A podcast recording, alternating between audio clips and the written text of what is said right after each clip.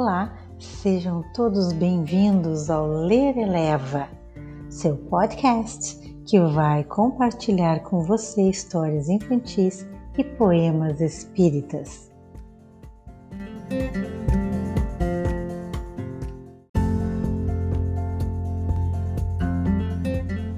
Neste episódio, vamos ler a história O Jarro, uma história do livro E para o Resto da Vida, de Wallace Leal Rodrigues.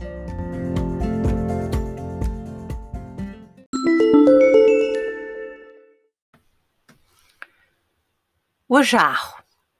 Meu irmão Eduardo e eu costumávamos discutir com azedume e cada um de nós, invariavelmente, acusava o outro de estar inteiramente errado.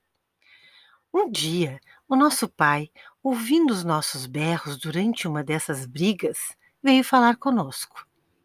Nós nos calamos ao vê-lo aproximar-se.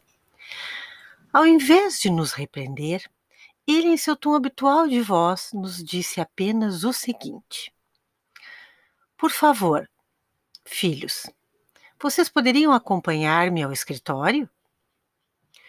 Tomou a dianteira. Meu irmão e eu o seguimos emburrados, sem olharmos um para o rosto do outro. Papai entrou no escritório, fechou a porta e colocou duas cadeiras, uma em frente à outra, numa mesa. Por favor, tornou ele a pedir Sentem-se. Era impossível adivinhar o que ele estava pretendendo. Porém, a disposição das cadeiras para nós não poderia ter sido pior. Estávamos obrigados a nos manter sem apelação, um em face do outro. Mas havia um recurso e nos valemos dele. Ficamos olhando todo o tempo para o tampo da mesa, embora à espreita de todos os movimentos de nosso pai. Com seu modo tranquilo, ele apanhou um bonito vaso vermelho decorado em um dos lados com uma rosa branca. Veio e colocou-o bem ao centro da mesa.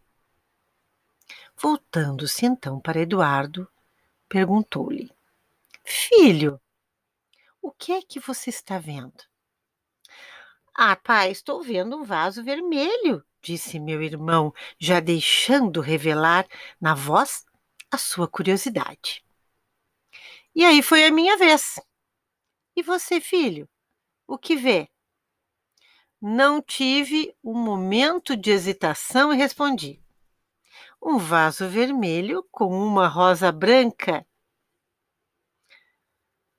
Exatamente, excelente, disse meu pai.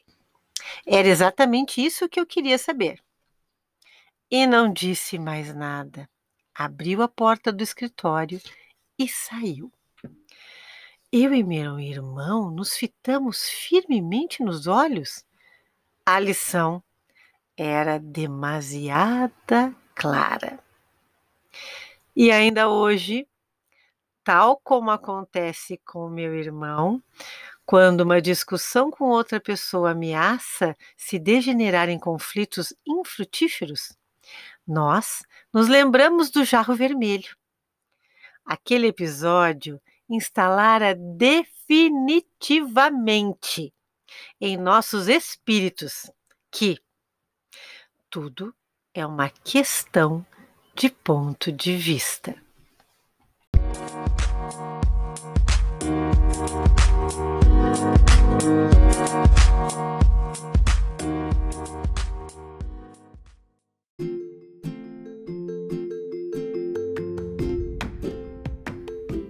Acompanhe no próximo episódio a leitura de poemas.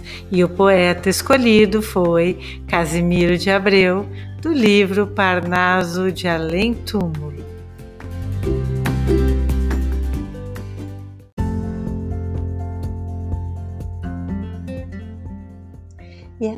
Encerramos mais um episódio do nosso podcast. E você que estava ouvindo tenha uma semana abençoada, fique bem, faça uma prece com sua família. Um grande beijo e gratidão por permitir que eu entre na sua casa. Paz e luz.